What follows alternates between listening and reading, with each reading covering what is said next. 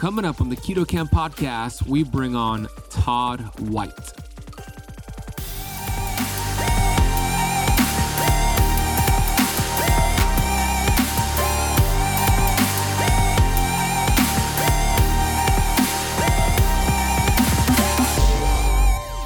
Wine is the only major food group without a contents label. Now, that's not an accident.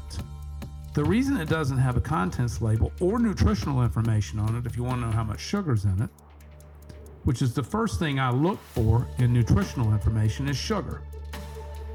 I think sugar is the most widely addictive and abused drug on the planet that has led to most of chronic illness. The problem is that the wine industry has spent millions of dollars in lobby money over the years to keep contents labeling off of wine because they don't want you to know what's in it. Because there's some pretty scary stuff that can go in there.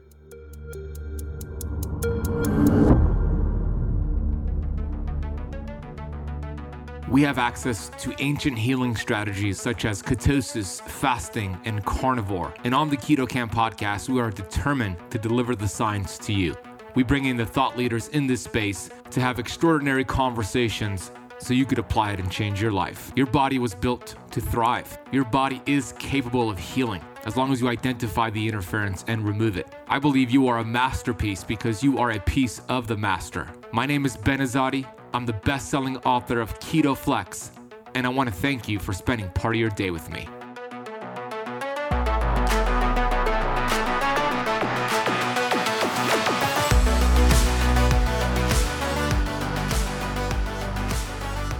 Hey, Keto Camper. Ben Azadi here, the host of the Keto Camp podcast. You can learn more about me over at benazadi.com. Today's episode is super interesting. I really enjoyed this conversation with Todd White, who is the founder of Dry Farm Wines. And it's interesting because I don't drink alcohol. I haven't had a sip of alcohol in over six years. And we actually talk about that. We talk about the dangers of alcohol and how we would be much better off without alcohol. But if you choose to have alcohol, and let's face it, most people will choose to have alcohol, what if there was a better option for you? So we get into dry farm wines. But even before we get into his company and the great things he's doing with his wine to give people a keto friendly, sugar free option, we get into the deep, dark history of alcohol, especially wine. I had no idea how corrupt the wine industry is. Todd's going to share his backstory and how he even got into the world of starting a company that processes and, and, and distributes natural wines and what exactly is a natural wine. But we're going to hear about the dangers of drinking conventional wine and alcohol from pesticides to additives and preservatives and excess sugar and why there's not even a label on wines. And he's going to share how he's tested the top 20 wine companies out there. He's going to share different standards that natural wines need to meet in order to be called a natural wine. And then the dry farm wine standards, which needs to meet uh, several different criterias. Todd was on day four of a day five water fast as well when we recorded this podcast, which is super cool. You're going to hear about a term called biodynamic grown and biodynamic wine. I wasn't really sure 100% what that meant, and he explained it very, very well. You're also going to hear about the dangers of what pesticides do, especially California wine, pesticides, herbicides, what that does to your uh, tight junctions and inflammation. He's going to share a little bit about biohacking and why he loves keto, why he loves fasting, and I always say, I get asked the question all the time, and you're going to hear this on this conversation with Todd. I get asked all the time, Ben, I'm doing keto, I'm doing low carb, I changed my lifestyle for a healthier lifestyle, but I want to have that drink. I want to have that alcohol, you know, not every day, but once in a while. If you were going to drink, what would be your go to? I always say the following the worst alcohol to have is beer and wine. But when I say wine, I'm not talking about dry farm wines. I'm talking about conventional commercial wine. Dr. Zach Bush shared when I interviewed him a couple years ago. The average California wine has 64 pesticides and herbicides in it. You're also going to hear about all the other dangers of conventional wine. And then beer is just estrogenic. So I always say that. But if I was going to drink, I would have dry farm wines. And I'm not saying I'm never going to drink again. If I ever decide to drink again, it will be Dry Farm Wines because you're going to hear about why it's sugar free, keto friendly, low alcohol. So it prevents hangovers and the feeling you get after you drink. That's not a good feeling, which was part of the reason why I quit drinking. So you're going to love the conversation. Whether you drink or not, you're going to learn about the alcohol wine industry and you're going to hear about Dry Farm Wines. Dry Farm Wines are always sponsoring the events that I speak at. My mentor, Dr. Pompa, always brings Todd in for his events, and Dry Farm Wines is a sponsor as well. If you want to get a shipment of Dry Farm Wines and give it a shot, they have a subscription service and some things you could order one off as well. It's also a great idea for a gift. Head to ketocampwine.com, camp is spelled with a K, ketocampwine.com to get your Dry Farm Wines.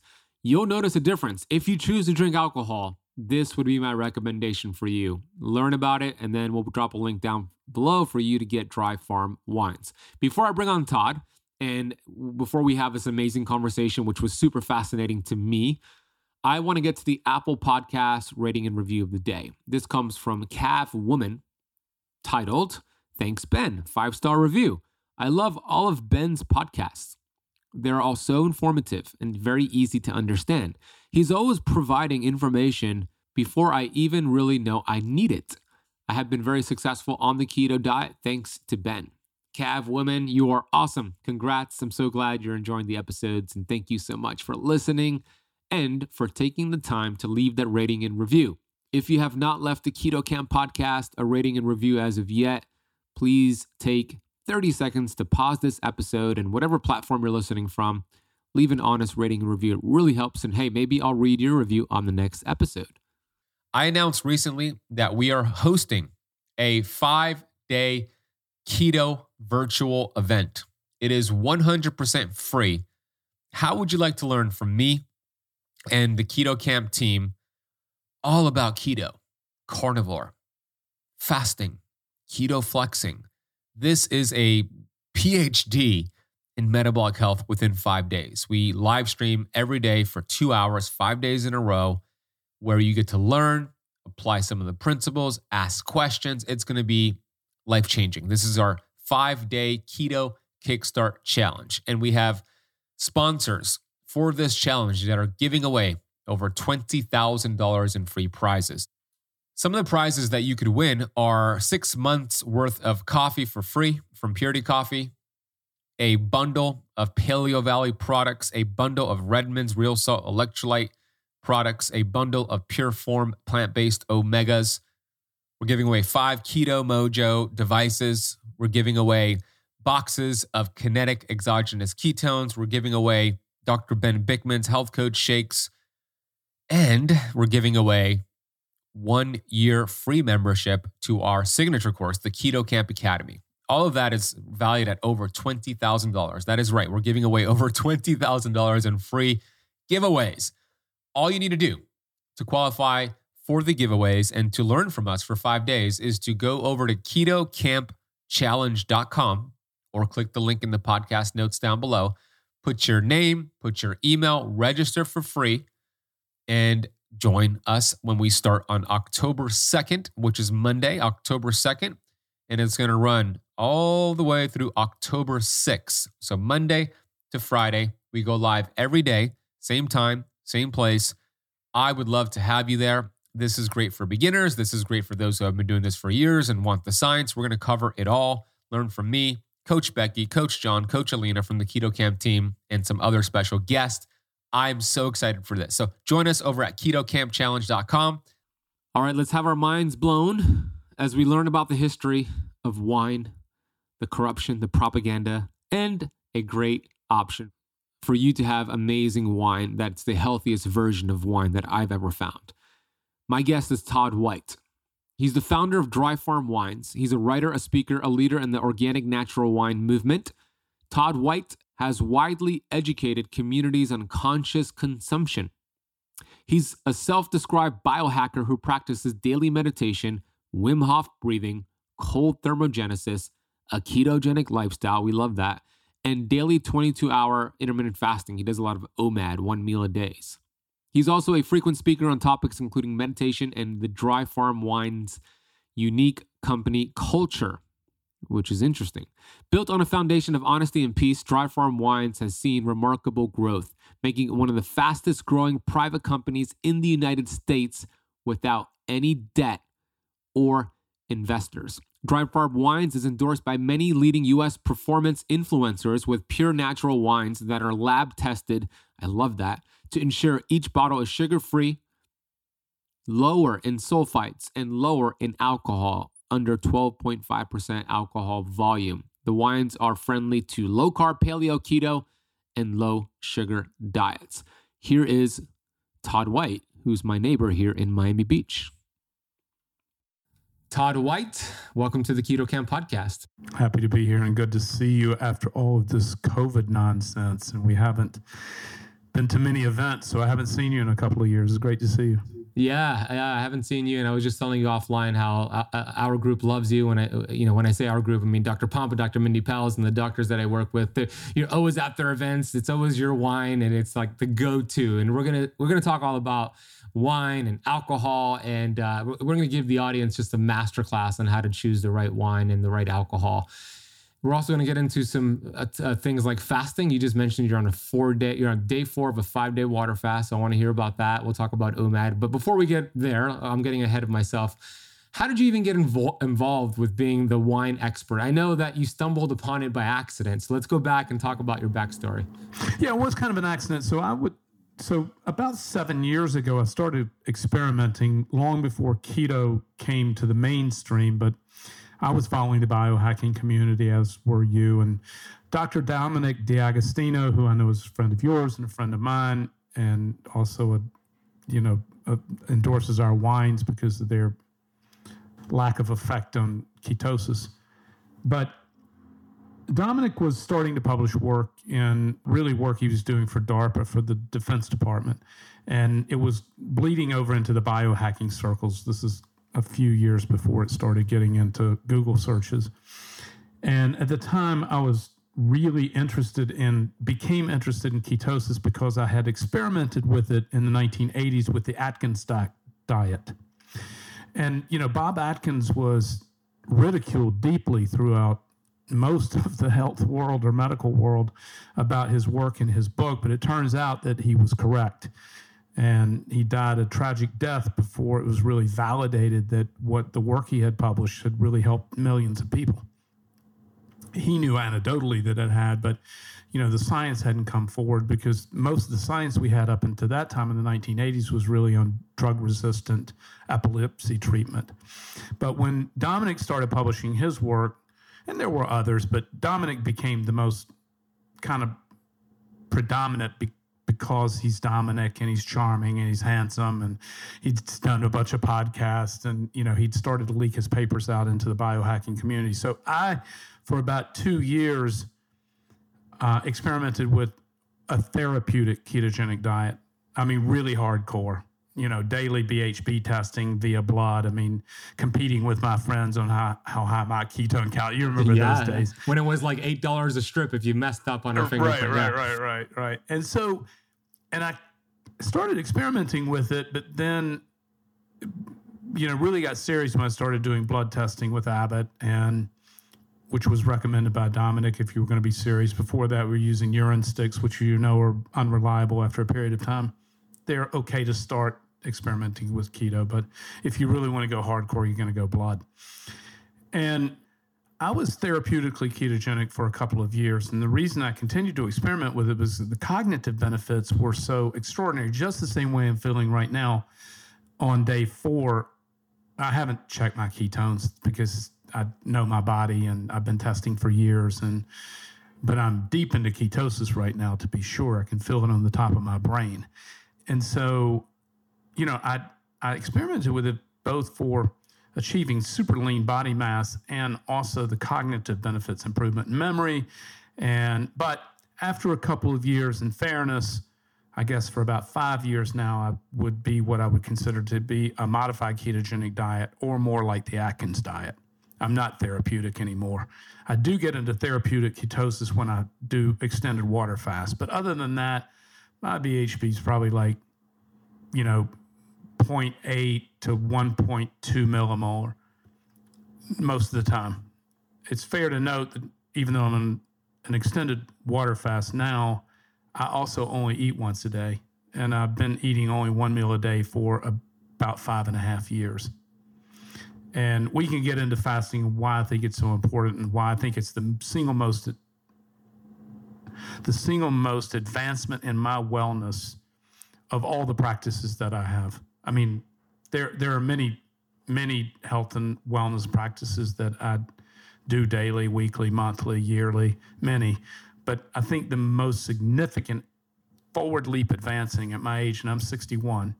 And so the most forward leaping advantage at my age was to adapt a very aggressive fasting regimen. But when I was th- therapeutically ketogenic, for whatever reason, I began to have an adverse relationship with wine and alcohol in general. I didn't. I haven't drank spirits. I've only been a wine drinker for about thirty years now. I've been drinking wine since I was nine years old, and I've been a lifelong wine aficionado. So I started to have this adverse relationship with it about the same time.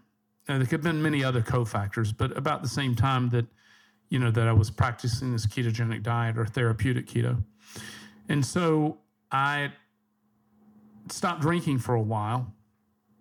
And I really love that because I love wine, and we'll talk about wine and the terrible dangers of alcohol in a moment. But when I went back to drinking wine, I started diluting it with water and tea and other ways to reduce the alcohol. Now, it's a common side effect for many people who become ketogenic that their relationship with alcohol also changes. And I don't know if those were tied together, if it was just a cofactor of my aging or I was under stress with a business at the time. Who knows?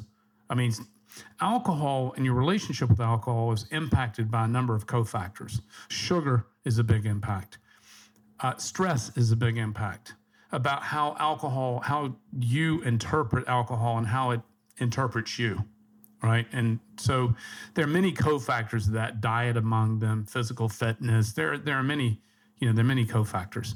And so it's hard, you know, it's hard to nail down one thing, but I wasn't feeling well. I wasn't enjoying drinking.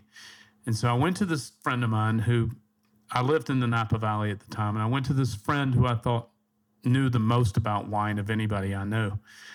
And I asked him because I thought it was purely alcohol. This is before I knew about all the other toxins in wine that we're going to talk about. Because nobody knew about it. Nobody knew about the toxins in wine. Still, most people don't know about the toxins in wine. And so I went to this friend and I was like, listen, I'm having this struggle with alcohol, wine, and you know, the way it makes me feel and the way it impacts my brain and but I don't want to stop drinking and he's like, I think I, I, was like, how I was thinking about making some low alcohol wine at the time. So I said, how low can I make alcohol and wine still have it taste like wine? When you remove enough alcohol from wine, it doesn't taste like wine anymore. Alcohol adds density to wine, and we can talk more about that later. But he said, "Have you have you ever tried these low alcohol wines that are made in Europe?" And I was like, he's like, they're kind of old school and they're just lower in alcohol. I was like, no. So that set me on the journey. And I wasn't thinking, Dry Farm Wines wasn't a business idea. I wasn't trying to create a business all at the time. I was unemployed. And so I started searching for low alcohol wines and all the ones I was tasting, I couldn't drink them, pour them down the sink, right? They were just terrible tasting. And so, but I stumbled quite accidentally through a friend of a friend onto an organic market in San Francisco. This is a little longer story than you'd hope for, probably, but I go into this organic market. I buy some of these low alcohol wines, and there's this one particular importer named Paris Wine Company that I love their wines, right? Their wines were like amazing and low alcohol. Well, Paris Wine Company was founded by this American who was living in Paris, and he by chance used to live in San Francisco and work in this organic market that is very famous called Bi-Rite Market. Probably one of, I mean, there are two favorite organic food stores I have in the United States. One is in San Francisco called Bi-Rite, and the other's in Los Angeles called Erewhon. Have you ever been to Erewhon? No, I've heard great things about both I mean, those places. Just amazing. It's like walking into a painting. I mean, it's like unbelievable. And the same thing, they're, Bi-Rite and Erewhon are very different, but they're like world class organic markets, uh, particularly Bi-Rite, which Bi-Rite sources most of their, they curate and source most everything from local Bay Area farmers, but curated along with super amazing international selections. Uh, it's just it's just how it's curated is amazing. So, and it's not big as a minute. The whole thing's like tiny. So I went and I get these wines. I taste them. I'm like, oh my gosh, this wine's great. It's low alcohol. I feel better drinking it. I like the whole thing is like working out amazing for me. And so I call this American in Paris and I'm like, what's up with these wines? Because they taste great and they make me feel great. And he's like, oh, they're natural wines. I was like, what's a natural wine? Same thing I, I tell people, what do you do? I say, I sell natural wine. They're like, isn't all wine natural? I'm like, no, it's not for reasons we're going to discuss. So from there, I was like, because I lived in Napa Valley and I had made wine about 10 years before as a hobby, I knew a little bit about enology. And so I, I decided I'm going to start lab testing these wines because I was ketogenic and I want to make sure they were sugar free. And I wanted lab test for a number of things, but the primary thing I was looking for was alcohol and sugar. And because we'll get into this in a moment when we talk about the conspiracy between the wine industry and the government, the alcohol stated on a wine bottle by law is not required to be accurate. Now let me stop there for a moment on alcohol because that's kind of that's kind of that pathway accidentally led me into founding Dry Farm Wines when I started sharing these wines with my friends and they're like, "Well, where do we get these wines?" And I'm like, "You can't." Because you know, I've gone through this process to select them. And so then it kind of became a business. And I figured I was looking for a job at the time. I figured that or looking for a gig. I'm not employable. I've been self-employed since I was 17, so I'm not employable, but I was between gigs. And I was looking for a new gig and I was like, you know, I think there's probably a few million other people who care about this too. Because I care about it. And I'm sure the other people who care about it. And so that started the journey, which took off pretty quick and, as you know, became very popular. But speaking of alcohol, because I know you don't drink. Correct. Yeah. For the audience, you know, uh, some might not know, I, I don't drink personally. I haven't had any alcohol in over six years. My fiance drinks. She. She drinks dry farm wines. Dry farm wines is like my go-to recommendation. You'll understand why as you get through this episode. But yeah, I don't drink. Let's continue on the do- the discussion on alcohol. So it surprises most people, and I write and speak about this often. It surprises most people to hear me say the following, because they think I'm here to sell wine, which I'm not. I think if you drink wine, you should drink low alcohol, sugar free, natural wines. I don't care whether you get them from me or not.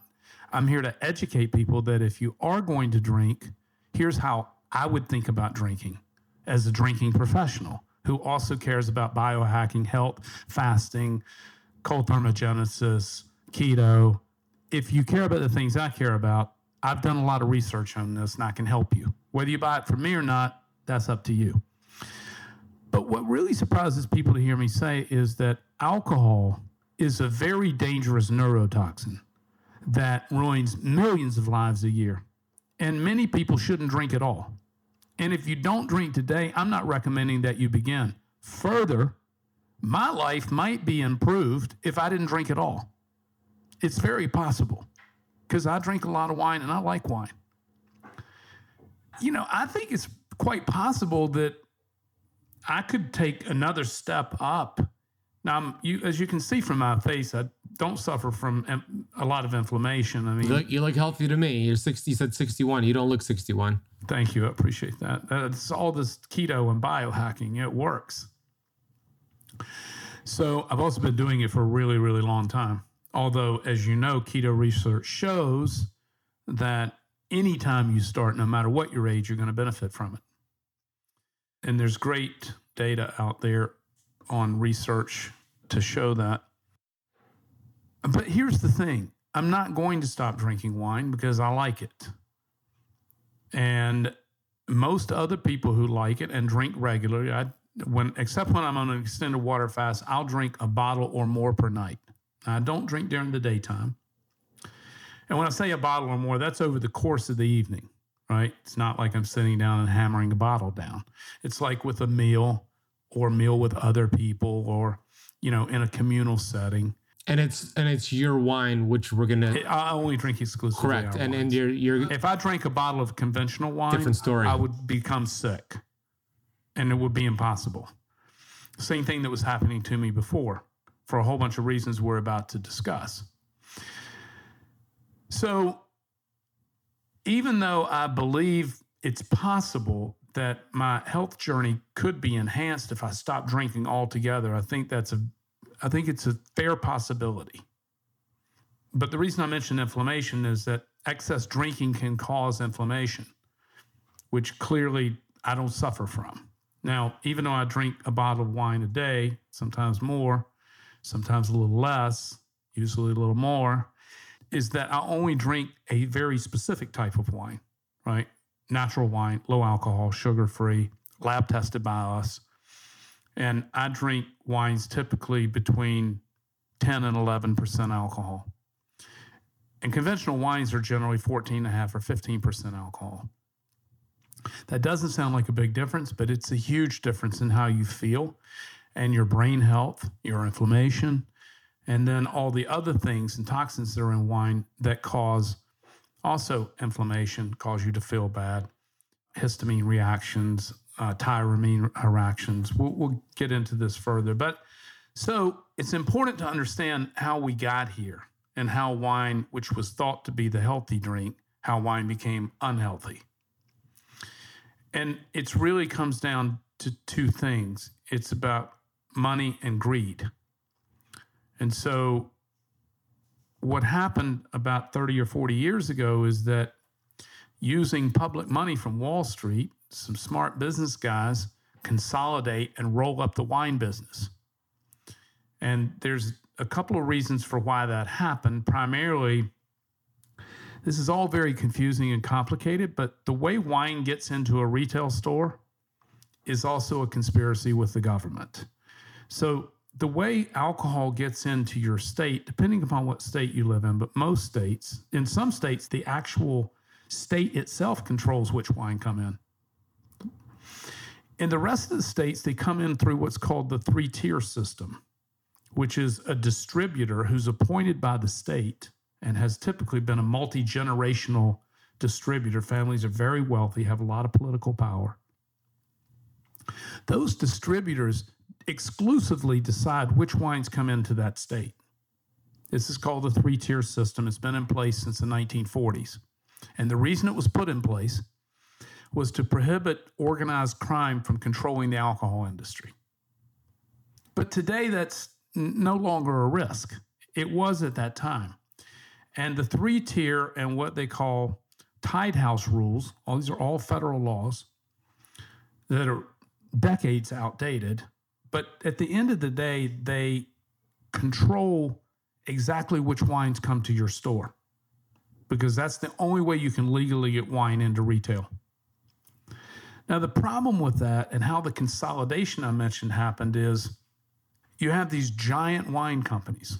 Now, they don't want you to know about them, but they're giant wine companies. In fact, the top three make over 52% of wines in the United States. The top 30 make over 70% of wines in the United States. Now, why is that important? Because these multi billion dollar marketing conglomerates, they're not trying to make wine healthier or better. They're trying to make it cheaper and faster.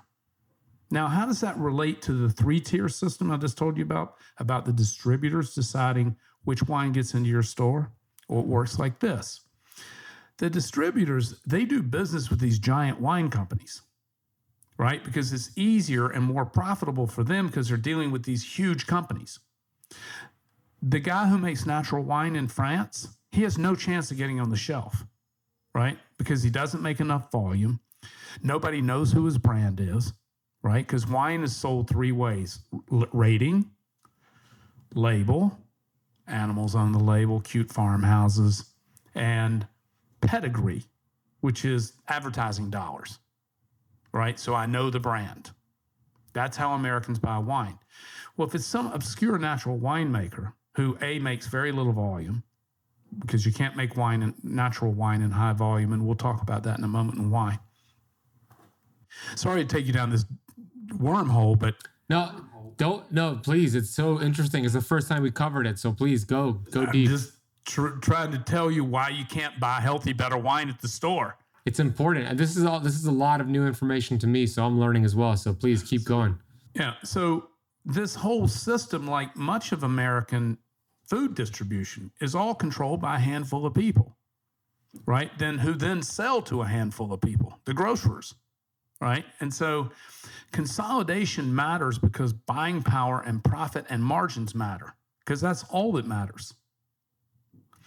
And so these multi-billion dollar huge marketing wine conglomerates and manufacturers who make wine in factories in Central California.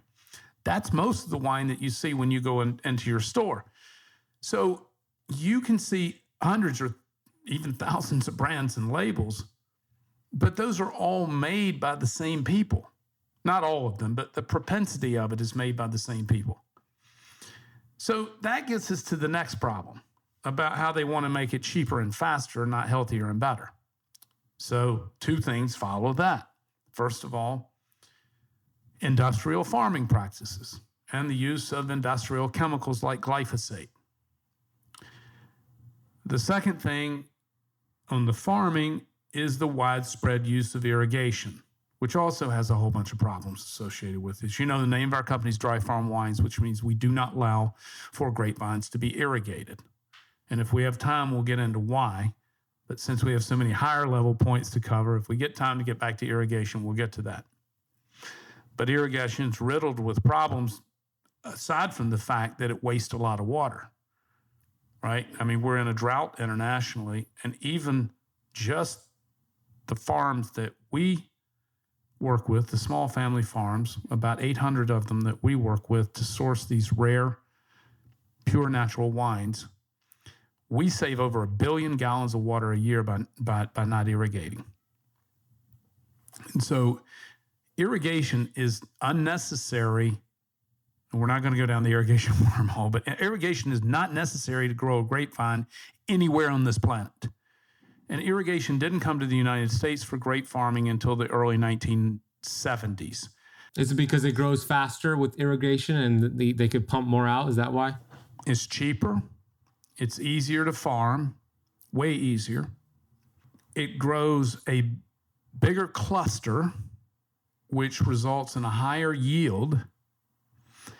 And it might not surprise you when you fill a grapeberry with water by over irrigating it, it weighs more. And see, fruit is sold by the ton. More it weighs, more it's worth. So not only is it easier and cheaper, but it's worth more.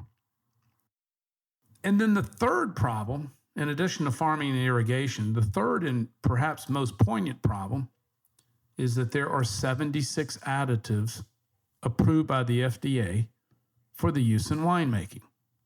Now, why don't you know about those additives unless you've heard me talk about them? And they've been occasionally in recent years mentioned in the mainstream press, but not too much. You see, because in the food and wine magazines, where you might expect to see coverage on natural wine, or guess who some of their biggest advertisers are? Right? They're conventional wine companies. So they don't want a lot of coverage on this, although it has been mentioned a few times in food and wine magazines. It's been mentioned in the New York Times. In fact, Eric Asimov, who's the wine critic for the New York Times, just this past weekend did an article on natural wines. Hmm. That must have pissed off a lot of those big companies. Well, he didn't go hard on the additives. I mean, nobody wants to because all of these people are big advertisers. So nobody's going. The only person going hard on all this is me, and um, I can assure you, it makes it makes me no fan of the wine industry, which I've been attacked by them, of course. How so? I mean, when you say that, like uh, lawsuits or Press articles. No, I'm not telling. I'm not saying anything that's untrue. yeah, yeah. So they don't have any liable claim against me. What I'm saying is the truth. But there have been some negative press articles, not many, just a couple in the wine industry, you know, where you know, I've agreed to be interviewed, and then it turns out to be a hit piece, right? Yeah, yeah, yeah. But that's all right. No, no big deal. All press is good press for me. I, don't- you know, the wine industry can, you know, I, I don't give a shit about them. Hey, Keto Camper, I want to just pause for a second and tell you about my favorite drink for metabolic health. On this podcast, we talk about the importance of metabolic health, metabolic flexibility. Well, this is called Good Idea, and it is a great idea if you're trying to reduce blood sugar and keep your insulin levels in a healthy range. It has zero calories, zero sweeteners, and none of the junk ingredients, and it tastes like a lightly sparkling water. I call it a functional sparkling water because it has been clinically tested and shown to reduce blood sugar spikes after a meal. It contains a blend of amino acids and chromium picolinate. Together, they slow gastric emptying and increase insulin sensitivity, allowing a steady release of glucose in the bloodstream where it can be transferred into the cells for fuel.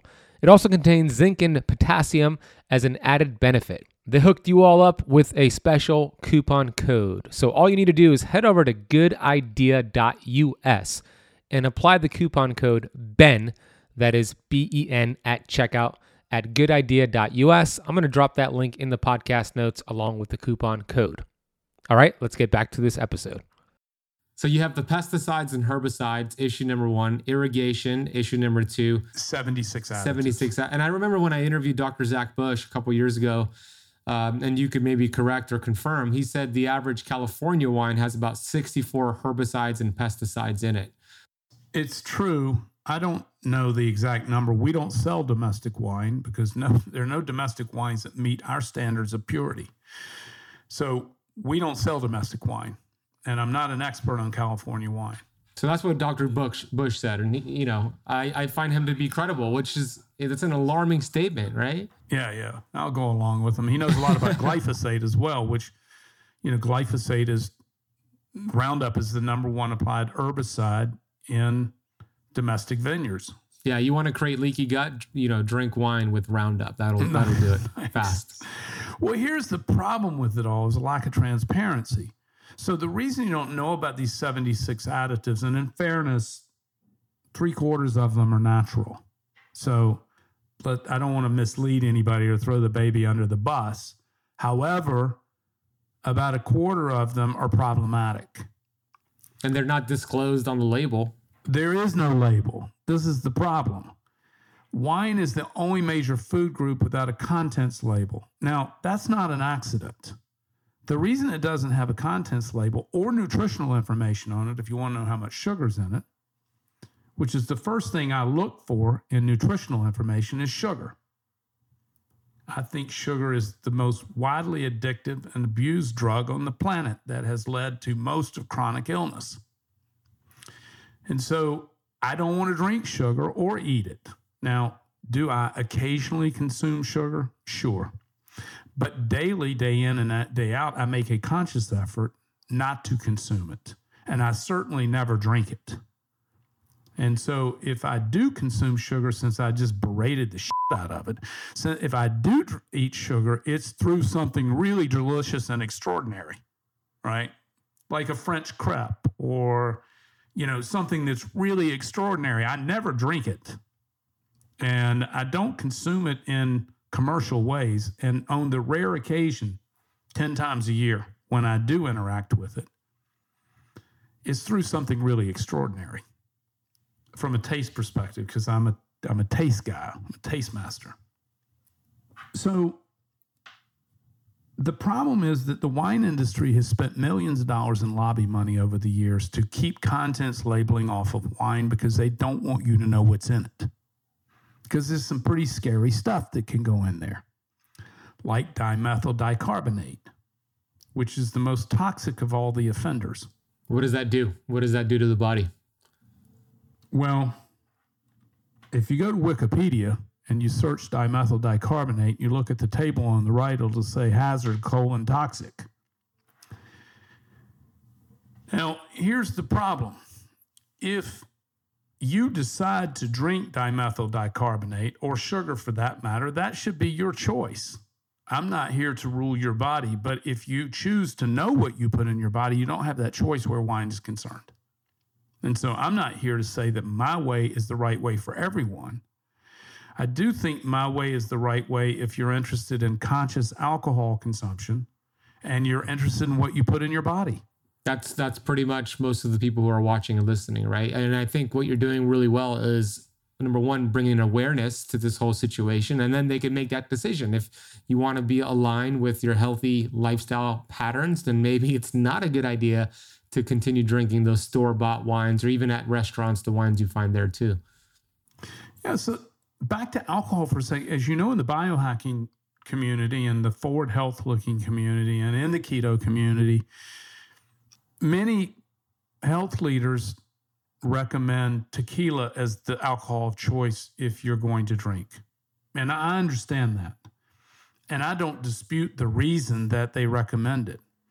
It's a distilled spirit, it's definitely pure and clean, and it comes from a plant. I can get on board with all of that.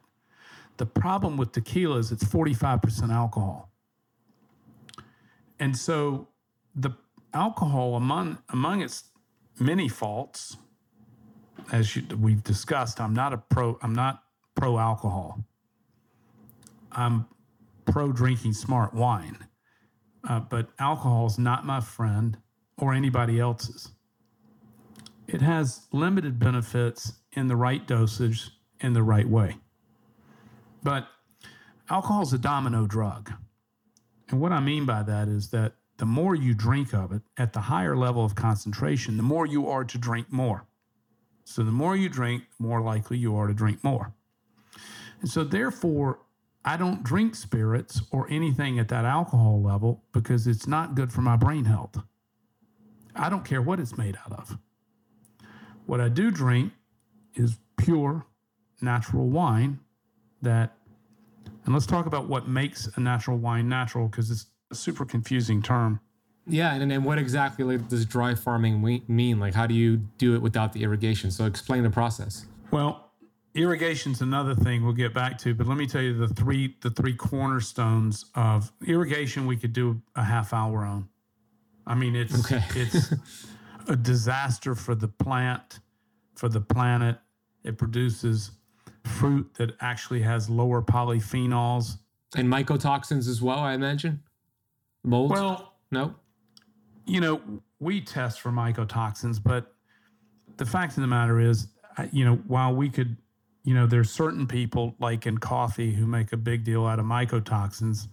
The fact of the matter is, if you do lab testing across coffees and wine, you'll find the incidence of mycotoxins is so low, it's not even mentionable. It's more of a marketing. Interesting. But pesticides and herbicides, different story with coffee. Very different story. Yeah. Mycotoxin is very different. And so, uh, like ochratoxin A. And, you know, we can talk about it and it makes some scary, right? But it's a, my experience in lab testing, and we do lab testing for it. My experience is it's, I've never seen it, right? I mean, it's, it's just like, it's, and I hear the same thing in coffee, although some people have made their business out of mold and coffee, right? Although I'm told I'm not a coffee expert, but I'm told that that too is not usually prevalent. Or it's just like interesting. So yeah, but I'm not a coffee expert. But for those who missed it, that doesn't mean you shouldn't buy organic coffee because you still you still need to worry about the pesticides and herbicides. You can get mycotoxins in organic coffee. I mean, you can get yeah, different from herbicide. Well, what, what I mean is a coffee bean that's testing for herbicides and pesticides. Agreed. So, agreed. You definitely want to be drinking organic coffee. I'm just, and again, I'm not a coffee expert. I can tell you in wines that ochratoxin A, which is the primary mycotoxin that you would be looking for, is almost never present. I could sell it to you as a scary threat of you should drink our wines because they're mycotoxin I mean, free. It, it, it, sounds great. It's a great marketing term, right? Like we do test for them. I can tell you that. So I, have even you know used that you know mold free coffee, right? But sure. this is uh, well, mold free wine. We sell mold free wine too. yeah, you really do. So talk about you know the, the processing of these natural wines. So let's. There are three hallmarks of natural wine, and it's also fair to note while Dry Farm Wines has a very stringent certification process, for all of our wines. We personally have a certification process, the dry farm wine certification. Natural wine, there's no certification in the world for natural wine. Now, dry farm wine certification goes over and above just being natural. We'll come back to that in a moment. But there's no country in, in the world yet that certifies a natural wine. France in 2023 is going to certify natural wines. That being said, France has also said that they're going to introduce contents labeling on wine, which we're a huge proponent of. I don't think it'll ever happen in the United States because political power is too strong. So, number one, natural wines, but even though it's not a certification, let me just stop there. It, there is an international understanding from everybody in the wine business what natural wine means. And there are these three components. Number one, natural wine is always organic or biodynamically grown. Always. Let me stop there for a second because this is another confusing thing. Not all organic wines are natural, but all natural wines are always organic. So if you go into your store and you see an organic wine, that doesn't mean it's natural because of the next two components. It Does mean it's organic, and I think you should drink organic wine is better than drinking non-organic wine, but it doesn't mean it's natural. And what does biodynamically grown mean? Biodynamic farming was developed in 1925 by an Austrian scientist named Rudolf Steiner. Now, Rudolf's long gone by now, but he developed biodynamic farming. And biodynamic farming is a prescriptive, advanced form of organic farming. When I say prescriptive, we don't need to get into too deep into that because we have another 20 minutes on that. But the prescriptions of biodynamic farming are the two main tenets are farming by lunar cycle, like they harvest by moon cycle, they prune by moon by lunar cycles. And then the second tenet is that they create these organic natural potions. Uh, they're mix up like one of them is is fine quartz powder with water and they spray it on the vines. And each of these prescriptions, these compounds, they believe have different prescriptive effects. They're all natural, made from 100% organic natural materials. They believe that they have impart a benefit to the vine.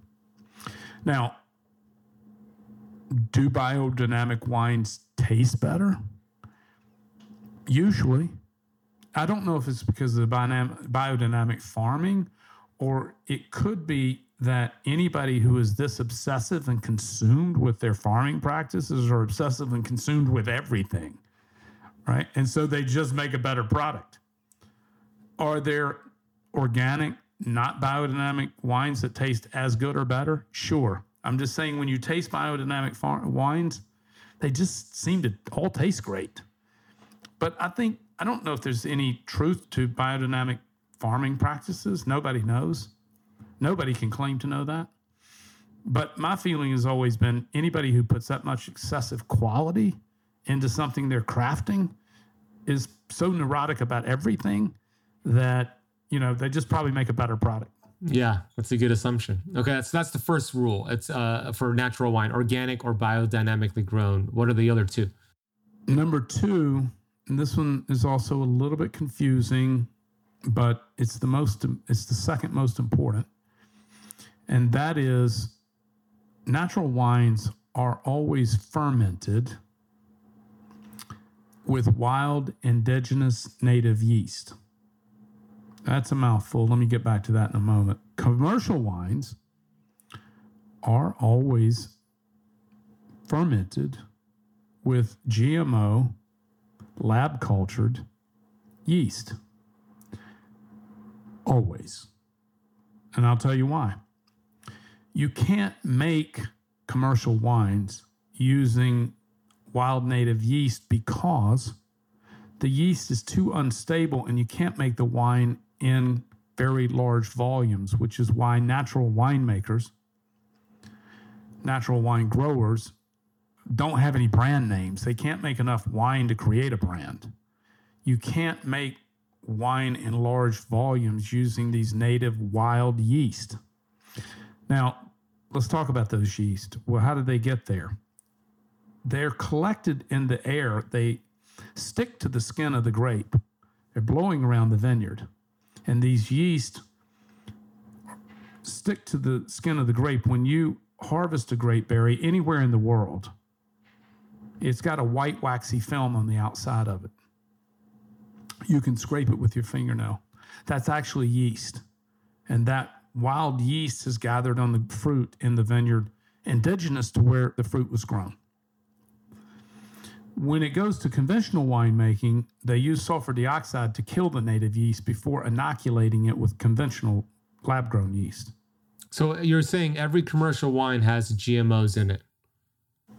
I'm saying it has it has modified GMO yeast in it. I don't know if it has GMO in it or not. I'm saying is they're using a modified yeast and they modify the yeast to be stronger, sturdier, and to withstand a higher alcohol level in the winemaking process. Alcohol levels have been rising in conventional wines for a few decades. And there's a couple of reasons for that. One, it's a winemaking style. Alcohol uh, adds density and heat to wine. Number two, alcohol, because of its dense and heat, heated nature, hides flaws in wine. And number three, the wine industry loves high alcohol because alcohol, I hate to report to you, drinkers like me, is addictive and is dangerous and it's toxic. So that's not going to stop me from drinking wine, by the way, because I love drinking wine. It's going to help me to choose the type of wine I drink. And so, number three is that they're additive free. So, there's no chance there's any dimethyl dicarbonate in a natural wine. And so, that's, they're also because they don't, the other redeeming factor, both from a wellness point of view as well as a taste point of view, one of the reasons they taste better, in addition not having any sugar in them, not having high alcohol, but they've not been sterilized with sulfur dioxide. So conventional wines, commercial wines get a high dose of sulfur dioxide at the time of bottling. This not only acts as a preservative, but it also sterilizes the wine. And what I mean by sterilization is that it kills every living bacteria in the wine. So wines naturally have bacteria and they're full of bacteria. So it's like pasteurization of milk. Same deal. So Dr. David Perlmutter, who's a New York Times bestselling author on the microgut biome, has written several times about natural wines and dry farm wines because we have our certification has attributes above just being natural, but he's written about the, the living bacteria that still remain in natural wines because they haven't been sterilized. And there are three cited uh, bacteria that exist in natural wines that are supportive and friendly to the to the microgut biome. And you can research that. He's written about it several times. Yeah, I've had him on the show before too. He's great. Yeah. Yeah. Yeah, great guy. So these are the three attributes of a natural wine organic and biodynamic farming, native yeast fermentation, and additive free. The result of that, while they're quite rare and difficult to find, we're the largest natural wine merchant in the world and the largest importer of natural wines in the world. The reason they're hard to find is because they can't get into the retail system.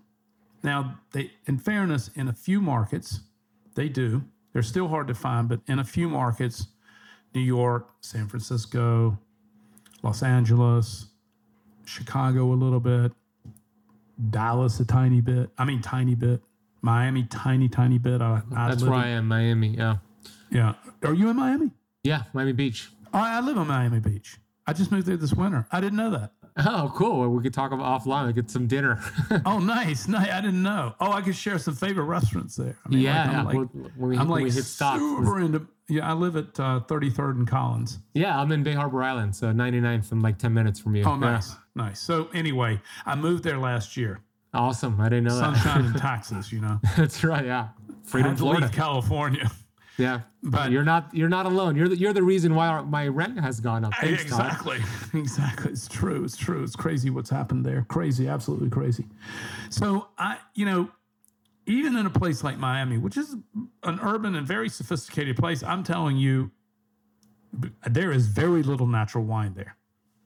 I, I mean, microscopic amount, right? And uh, at the beach, there's one restaurant that sells natural wine.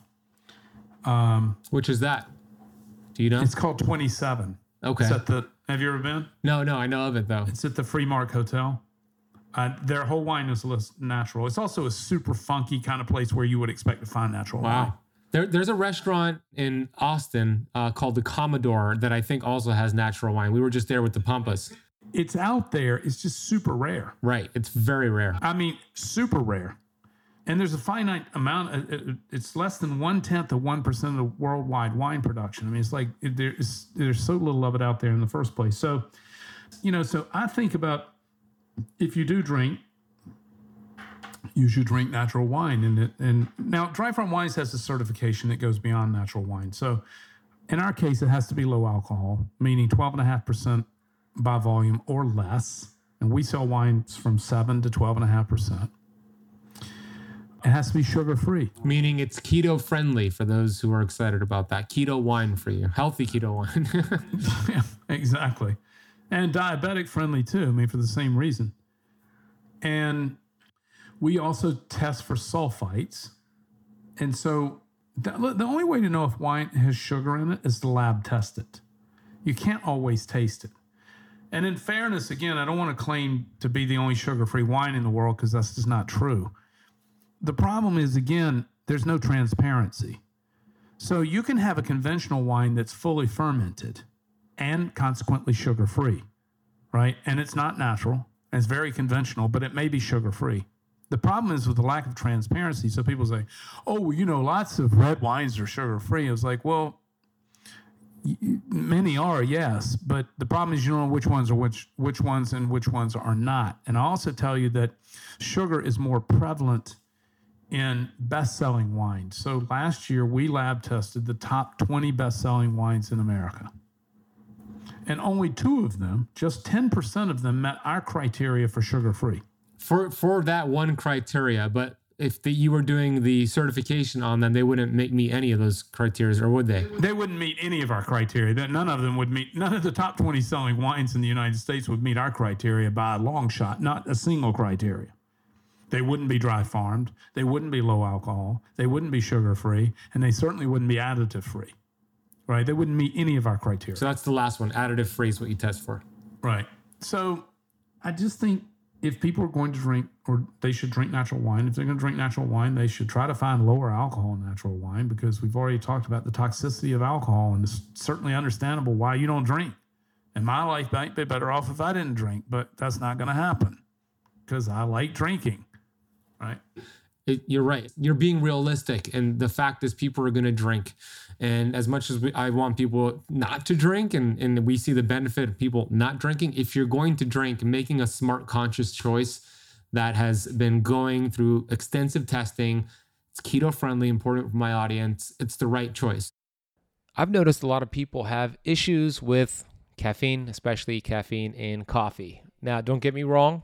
I love myself a cup of quality coffee, but the truth is, I've seen so many of my Keto Camp Academy students have a glucose spike from caffeine, knocking them out of fasting, or creating some digestive issues, bloating, and most commonly, jitters and irritability. We know excessive caffeine and caffeine sensitivity can cause adrenal problems, which has a lot of negative effects. It makes you more dependent on the caffeine and it puts you in this sympathetic fight or flight state. And for a lot of people, that is problematic. Everyday Dose solves the problem of regular coffee while drastically building on its benefits with added supplements. What I love about Everyday Dose, it's low acidity, cold extracted coffee, and a microdose of caffeine blended with collagen protein, functional mushrooms, and nootropics, which will improve your focus, your energy, and your immunity. I just feel different in a really good way when I have everyday dose versus regular coffee. And I want you to experience the same. So if you want to check out Everyday Dose, head over to everydaydose.com slash Ben and use the coupon code KETOCAMP, you're going to get an extra five on the go dose travel pack to take with you anywhere you go. I take these travel packs with me, and it is a game changer because when I'm traveling, it's hard to find, first of all, a clean cup of coffee, but almost impossible to find coffee with these functional ingredients. So head over to everydaydose.com slash KetoCamp. Use KetoCamp to get your bonus gift or click the link in the podcast notes down below. I was telling you offline, I always get asked the question, can I have alcohol on keto? And I say, maybe. Um, I personally don't drink, but if I were going to drink, it would be Dry Farm Wine. So go check them out. And I'm always like, go check out Dry Farm Wine. So this conversation was really overdue. And um, we have an affiliate set up for the keto campers listening and watching to get Dry Farm Wines. And you have a subscription model uh, share a little bit more about when they go to the website. The website, by the way, is ketocampwine.com. It goes to my affiliate page with you guys, but share a little bit more about what they're going to see on there and how it works and how they could get your wine. Generally speaking, although not exclusively, you you can buy one-off wines from us, but generally speaking, we're a club membership. Uh, the wines are very affordable, considering it's a handcrafted wine product from Europe. We don't sell any domestic wines. Most of our wines are grown across Europe, small family farms. We have five growers in South Africa and a half dozen in South America. The rest are all scattered across Europe. Our wines, including shipping, which is a big deal because wine weighs a lot, are about 26 or 7 dollars a bottle all in, which is a great value for a natural organic handcrafted wine. So just because these wines are rare and vaulted, they're not that expensive as handcrafted products go. I realized that that can be a lot of money to some people, and maybe they want to use it more occasionally or more on special occasions. But as this type of product goes, it's it's a solid value. So anyway, we sell wine typically by membership. Membership is free. You can cancel it anytime you want, but it typically it's six or 12 bottles on any frequency of delivery that you want monthly, weekly, bi monthly, quarterly, whatever. Daily, if you're Todd. Yeah, yeah, daily if you're made. Fortunately, I have an endless supply of rare, pure, natural wines. yeah, of course you do. Uh, and so, and for many of our customers, for regular wine drinkers who we're really situated for, for regular wine drinkers, their fear is not that they have too much wine, their fear is that they'll run out. Right. and so our membership model works ideally for them. And so and we have people that get a case a week, right? So it just depends on and then we have people who get six bottles once a quarter. Right. So it the propensity of our customers take a monthly or bi-monthly delivery. It's a great idea. And, and, you know, I also love the idea if if um as a gift, if you know somebody who is drinking toxic wine or alcohol that is just not going to help them and you want them to find a healthier option you could gift them a membership and you know ship it out to them. It's a great gift and also great for yourself.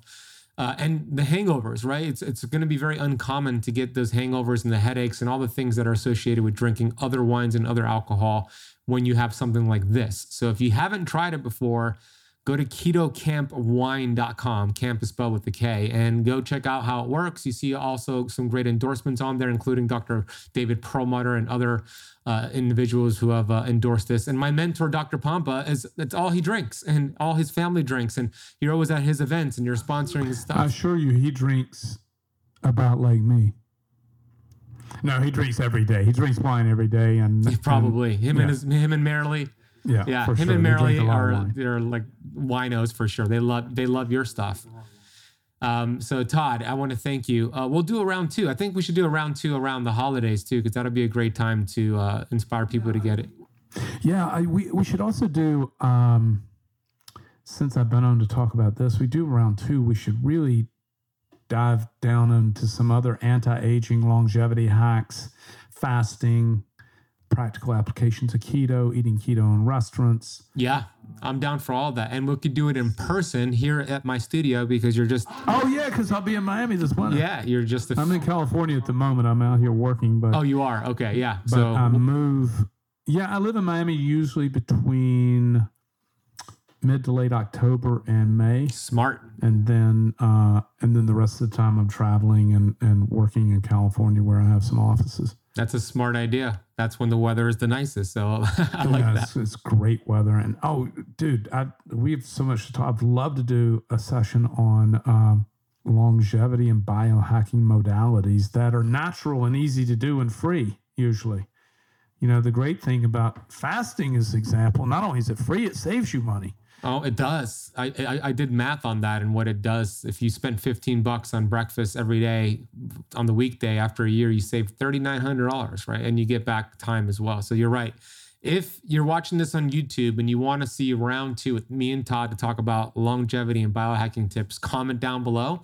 If you're listening on the podcast and you want to hear us do a round two, leave a rating and review and say, hey, yeah, Todd, I love the episode. Do a round two with Ben we want to hear about you all. So, uh, ketocampwine.com. Where else can they find you social media wise, Todd? Where do you want them to go? We're Dry Farm Wines on all social. Super, super simple. Dry Farm Wines with an S all over social. We'll put it all all down below for you. Um, Todd, thank you and your company and everybody on your team who's getting this, uh, uh, getting the word out on this monopoly of the wine industry, but also giving people a healthy alternative that's keto friendly. So thank you. I enjoyed this conversation. I can't wait for round two. Thanks for having me.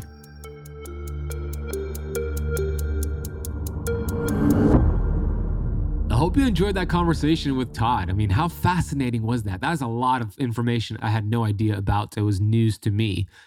If you're inspired to give or dry farm wines a shot, if you're gonna drink, I highly recommend it's dry farm wines and not the toxic stuff out there.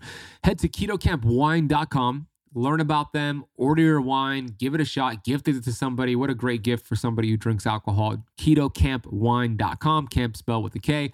We're going to also drop all the links for Todd White's social media down below as well. Share this with somebody you know who's a wino, somebody you know who drinks, somebody you know who could benefit from this conversation. It'll make a big difference for them, and we would appreciate it. Simply copy and paste the link, put it in a text message, or post it on social media and tag somebody. If this episode was beneficial to you, please consider leaving it a rating and review on Apple Podcast or whatever podcast platform you're listening from. If you want to watch the video version of this interview and all of the Keto Camp podcast interviews, that could be found over on our YouTube channel, which is Keto Camp on YouTube, youtube.com slash keto camp. We'll drop a link down below. Follow me on TikTok at the Ben Azadi. Follow me on Instagram at the Ben Azadi. Thank you so much for spending part of your day with Todd White and myself. I love you. I appreciate you. I've got a ton of vitamin G gratitude for you. And I'll see you in the next episode.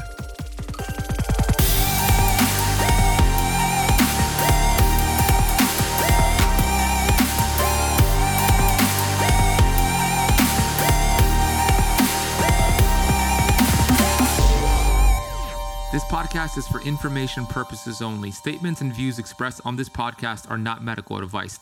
This podcast, including Ben Azadi, disclaim responsibility from any possible adverse effects from the use of information contained herein. Opinions of guests are their own, and this podcast does not accept responsibility of statements made by guests. This podcast does not make any representations or warranties about guest qualifications or credibility. Individuals on this podcast may have a direct or non direct interest in products or services referred to herein. If you think you have a medical problem, consult a licensed physician.